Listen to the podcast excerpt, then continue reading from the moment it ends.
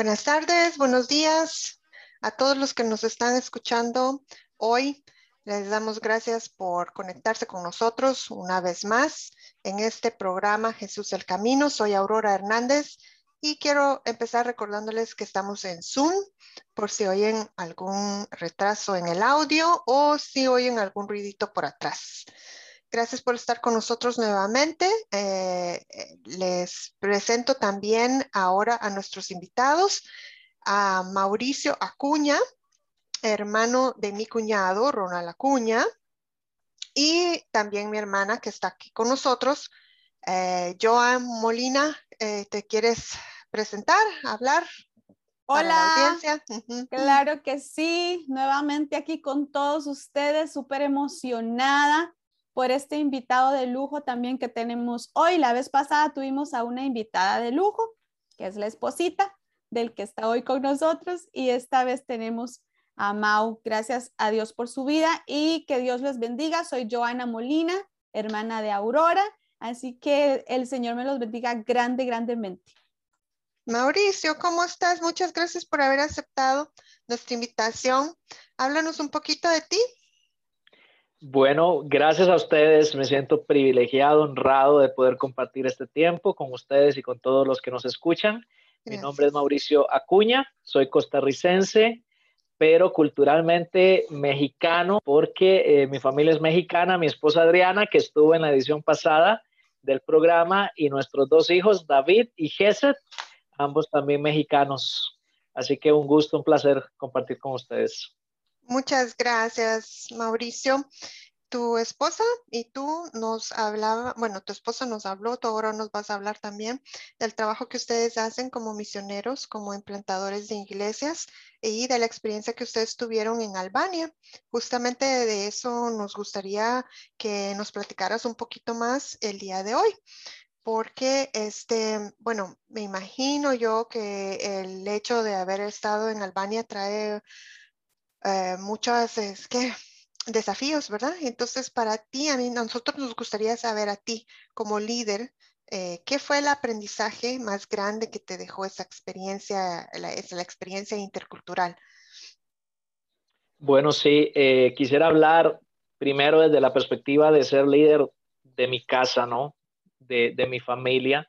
Yo sí soy de los que creen que, que como varones somos llamados a ser la cabeza de nuestro hogar. Y de hecho, voy a aprovechar para decir que también creo que buena parte de, la culpa de la situación en que están los hogares cristianos es nuestra de los varones, paréntesis cerrado. Entonces, uh, fue un desafío sin duda alguna liderar a mi familia eh, durante ese tiempo de, nuestra experiencia en Albania, cinco años bonitos, la mayoría de los días, eh, pero algunos días muy, muy difíciles. Uh, por toda la cuestión del choque cultural que ya mi esposa comentó la vez pasada, toda la cuestión de la nostalgia, este, los bajones emocionales, de extrañar la familia, de extrañar la comida, este tipo de cosas. Quiero decir que como líder de mi familia, una de las cosas que más nos ayudó a estar unidos en ese tiempo fue tener nuestros devocionales familiares juntos, buscar de Dios juntos. Ahora, aquí no me voy a echar flores, voy a reconocer que mi esposa me insistió bastante durante años, durante años, para que yo tomara a mi cargo esta parte de dirigir nuestras devociones como familia. Pero gracias a Dios, una vez que ya comencé, ya se me hizo muy fácil, muy normal, fijamos una hora cada día. Como nuestros hijos estaban pequeños en ese tiempo, David tenía cinco, no, David tenía ocho, perdón, Jesús tenía cuatro. Eran devocionales muy cortitos, o sea, no estoy hablando de estudios bíblicos así de, de una hora, hora y media, no, cinco, diez minutos donde orábamos juntos y leíamos un pasaje y creo que eso fue muy importante este, para poder ayudar a mi familia a sobrellevar toda la, la situación del estrés cultural y todo esto, ¿no? Por otro lado, como, como líder cristiano, porque nosotros íbamos como misioneros, eh, también vivía una serie de desafíos, una serie de, de retos. El, el, convivir, por ejemplo, en medio de un equipo intercultural, porque posiblemente los, los que nos escuchan podrán imaginar que la experiencia del misionero no es nada más el choque cultural en el país donde estás viviendo, en este caso la cultura albanesa muy diferente, sino también ser parte de un equipo multicultural. La organización misionera con la que nosotros íbamos este, tenía personas de muchos diferentes, unas 15 tal vez, nacionalidades diferentes. Entonces, cuando, por poner un ejemplo, en nuestro caso, tu líder es de Corea del Sur, la persona que administra las finanzas es un alemán con todo el orden que ellos llevan, y tienes como compañero una australiana y tienes como compañeros americanos y bueno, toda esa mezcla cultural es también un, desafío, ¿no? Y de hecho yo creo que para nosotros fue más difícil convivir con el equipo que convivir con los albaneses. No sé si mi esposa mencionó acerca de esto, porque realmente nuestra cultura sí es diferente a la albanesa, pero hay algunas cosas que son similares. Por ejemplo, nuestras dos culturas enfocan la relación antes que el trabajo. Es muy común en nuestras culturas latinas, ¿no? Que primero tenemos que ser amigos para después poder confiar el uno en el otro y particularmente en, esto de liderazgo, si tú vas a, dirigirme, pues primero tienes que caerme bien, ¿no? Relación sobre trabajo.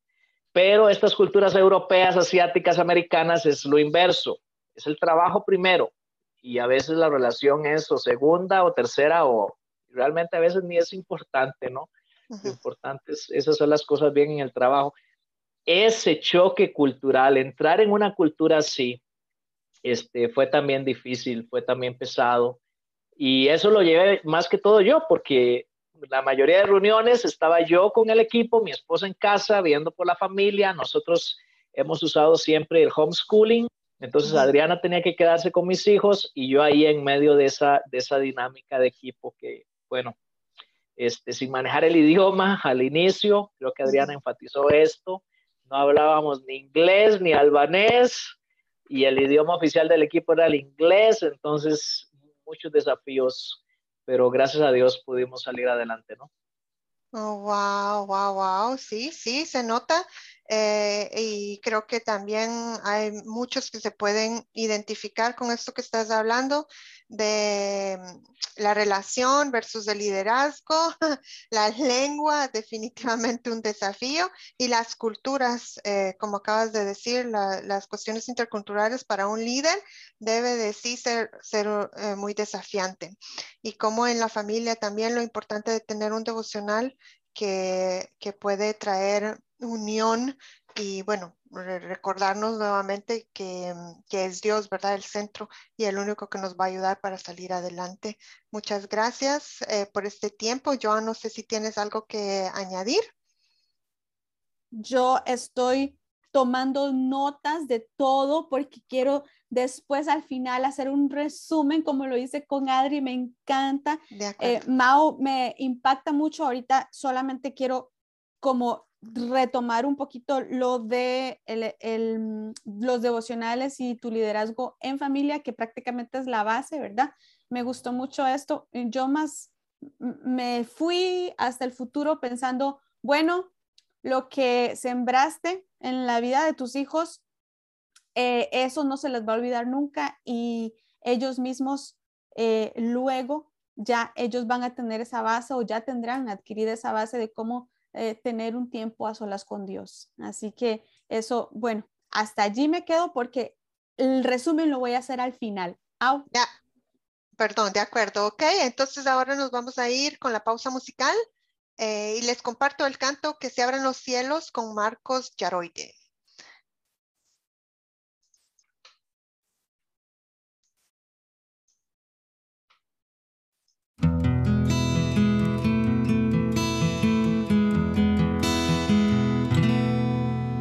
A ti que estás pasando por momentos duros, quiero bendecirte. A ti que estás llorando ahora mismo sin consuelo, quiero animarte y llevar esta palabra de aliento que termine todo tu sufrimiento. En el nombre de Jesús, amén. A ti que las dificultades ya te ahogan, quiero bendecirte Y a ti que estás pensando abandonarlo todo, quiero animarte y enviarte esta palabra de aliento, declarando sobre ti tus bendiciones en el nombre de Jesús. Que se abran los cielos, que se llene tu vida que la misericordia del Señor te cura día tras día. Que se abran los cielos, que se llene tu vida. Que la misma presencia del Señor te cubra hoy.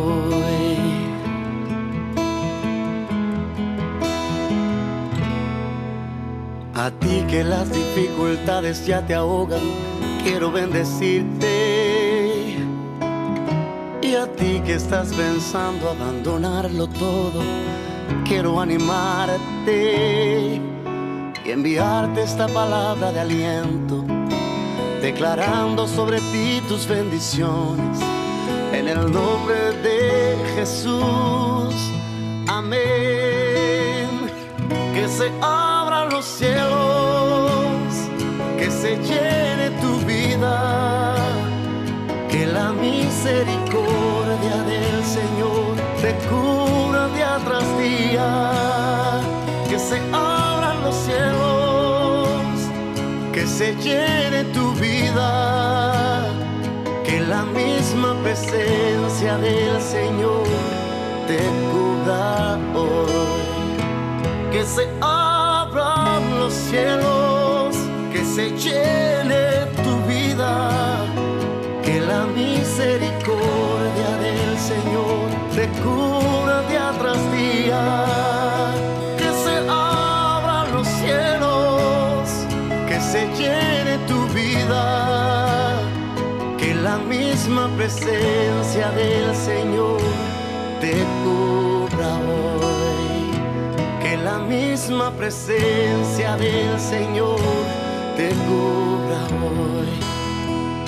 Que el poder y la gracia del Señor te cubran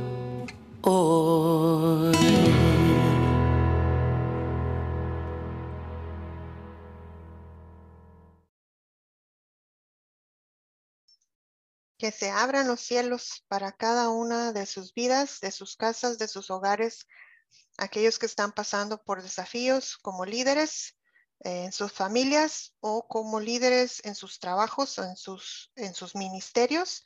Dios, eh, estamos pidiendo que Dios, la misericordia de Dios, se derrame en cada una de sus vidas. Seguimos ahora con Mauricio Acuña, que nos está hablando de su testimonio, de su vivencia en el tiempo que estuvo en Albania como misionero, como implantador de iglesias con su, con su familia.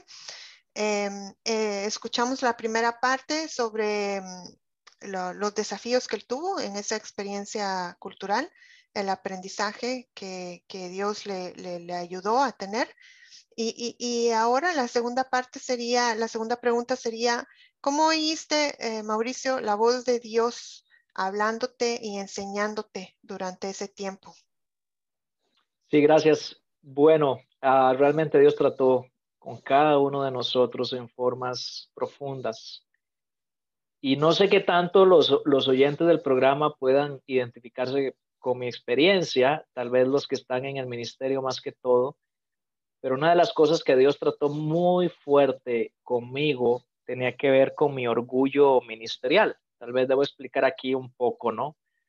Eh, y para eso necesito irme un poco para atrás. Durante muchos años yo en mi ministerio tenía sueños de grandeza, así como dicen, ¿no? Por ejemplo, cuando fui pastor, eh, yo pensaba que yo iba a, ser pastor de la iglesia más grande de la ciudad donde estábamos y que después yo me iba a dedicar a dar conferencias para enseñarle a los otros pastores cómo yo lo logré todo eso entre comillas, ¿no? Igual cuando nos metimos en plantación de iglesias, ah, yo pensaba que, que iba a ser un gran plantador de iglesias y bueno, todas estas cosas alimentadas por el orgullo, Y este, realmente Albania fue un tiempo de humillación. Por eh, en parte por las limitaciones que, que vives en el campo misionero, no puedes hacer las cosas, ni siquiera lo básico, ni siquiera hablar. Imagínate lo que es cuando tu, tu, trabajo, en mi caso, mi ministerio, consiste en hablar. Yo soy un maestro de la Biblia, soy un predicador, es lo que he hecho siempre. Y no puedes hacer eso. No puedes hacer eso porque no hablas el idioma de las personas o el idioma inglés, que, que, que es el que generalmente se, se traduce, ¿no? En el campo misionero. Entonces, cuando tienes que estar en silencio, uh, es humillante en cierta medida, pero fue ahí donde Dios comenzó a mostrarme cosas de mi orgullo, de mi egocentrismo, de mis ínfulas de grandeza, de, de, todos estos sueños de éxito que yo tenía y comenzó un proceso de sanidad. Digo que comenzó porque no creo que haya terminado, uh -huh. pero alabo a Dios porque, porque Él lo ha venido realizando en mi vida. Dios me dio mi texto de vida, creo que esto es importante. No sé de, de aquellos que me escuchan eh, cuántos tienen un, un pasaje, un texto bíblico, un versículo que dices, este es mi versículo de vida, este es, este es el que yo quiero vivir más. Dios me lo dio en ese tiempo en Albania, 17.4. Jesús orando a su Padre dice, yo te glorifiqué sobre la tierra, habiendo terminado la obra que me diste quisiera. Y Dios me mostró eso. No se trata de mi éxito, se trata de la gloria de Dios, se trata de terminar la obra que Él me dio, pero para gloria de Él. Entonces, repito, no sé este, si todos los oyentes del programa puedan identificarse conmigo en esa experiencia, pero estoy seguro que algunos sí, que están en el ministerio, y cómo Dios uh, tiene que purificar, sanar nuestros corazones, porque cuando yo hacía el análisis de la raíz, de dónde venía todo eso, ¿no? Dios sacó a la luz cosas de mi niñez, heridas, que yo arrastraba por carencias, la carencia de un padre que no tuvimos, mis hermanos y yo, carencias económicas también de un tiempo de pobreza. Y Dios me mostró todo eso y me dijo, tú quieres compensar esas cosas de tu pasado con esos sueños de grandeza y fue parte todo esto de un proceso doloroso, difícil, brillante, pero que ahora digo, wow, si solo por eso eh, nos hubiera llevado Dios a Albania, valió la pena. Mm, valió aleluya. la pena porque comenzó un proceso de sanidad. Digo, no lo ha terminado, no, no estoy diciendo que ya soy el tipo más humilde, no, pero gracias a Dios que lo comenzó. Repite tu texto, Mau. Juan 17, 4. ¿Lo puedes leer? Dice, Jesús orando a su Padre, dice, yo te glorifiqué sobre la tierra habiendo terminado la obra que me diste para que hiciera. Amén. Amén, amén, amén. Wow, mira, yo creo que sí, hay eh, muchas personas que se pueden identificar con lo que acabas de decir. Eh, yo la primera, a, a, mí también el Señor eh, ha tenido que hacer un proceso de purificación, como acabas de decir, y tampoco eh, en ninguna manera quiero decir que, que, que ya lo logré pero sí, y también eh, yo creo que es necesario sacar todas esas cosas de sanidad de la niñez eh, cuando son cosas que, que pueden ser un impedimento para servir al Señor eh, de la forma que Él quiere que le sirvamos. Así es que yo creo que lo que tú estás diciendo puede ser de bendición para muchos. En el sentido de que Dios tiene un proceso para cada uno de nosotros y que a veces lo que nosotros tenemos en mente no es necesariamente lo que Dios tiene en mente para nosotros. Sin embargo, lo que Dios nos hace vivir no es bueno, no, no es lo que nosotros queríamos, lo que nosotros pensábamos eh, que era nuestra definición de bueno. Dios tiene otro plan, otras formas, otras maneras, pero tan pero son buenas, son mejores de las que nosotros hubiéramos pensado, porque tienen otros propósitos, propósitos más profundos, más grandes y, este, y más necesarios para nosotros, eh, como lo que tú acabas de mencionar de la limpieza eh, interior que Dios tiene que ir haciendo con cada uno de nosotros. Eh, gracias por tu testimonio, Mauricio. No sé si yo te interrumpí y, te, eh, o habías terminado, perdóname, que yo empecé a hablar. No, no, sí, ya había concluido. Este, al final, tal vez después del resumen de Joana, me gustaría hacer un desafío misionero, si me permiten, si hay tiempo, a, a los que escuchan, pero por ahora es todo. También me gustaría, Mau, al final, después que haga el resumen, Joana, si eh, puedes hablar un poquito, eh, eh, chiquitito, en un minuto, sobre cuáles son sus planes futuros y si hay alguna persona que les, que les gustaría contactarlos o apoyarlos en el Ministerio de, Implantación de Iglesias y de Misiones, que, mm, que nos digas cómo, ¿verdad? Joa, ¿quieres hacer el resumen? Claro que sí, estoy esperando que me den el tiempo. estoy emocionada. Sí. La primera pregunta para Mau fue, como líder, ¿qué aprendizaje tuviste estando en Albania? ¿Qué desafíos fueron los que más impactaron tu vida? Y Mao empezó diciendo, en primer lugar, como líder en mi casa y él nos hablaba de que además, ¿verdad? Además de lo que ya Adri nos había compartido, ¿verdad? De las nostalgias, los bajones emocionales, extrañar la comida, la familia y eso, a él en lo personal como hombre, como líder, buscar de Dios en devocionales familiares. Y me encantó que mencionara cuando dijo, em, mi esposa me insistió por años para eh, tomar a, cargo esta responsabilidad que le corresponde a él, porque él es el líder delegado por Dios en su familia. Pero él dijo literalmente, cuando empecé, se me hizo fácil seguir. Y em, él mencionó que fijan una hora por día, devocionales cortos de 5 a 10 minutos en donde oran y leen un pasaje de la Biblia. Desde allí ya estamos viendo una manera de hacer un devocional y para que todos los que nos ponemos una excusa, no hay imposibles y no hay excusas porque no estamos esperando predicaciones, ni tampoco horas de horas de horas, un devocional familiar solamente para sentar un ejemplo en nuestra familia, máximo 15 minutos se puede.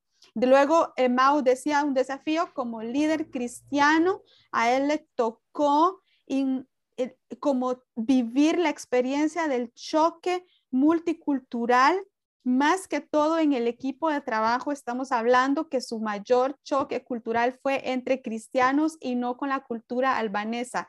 Mauricio Acuña como líder, como hombre, su experiencia desde su corazón.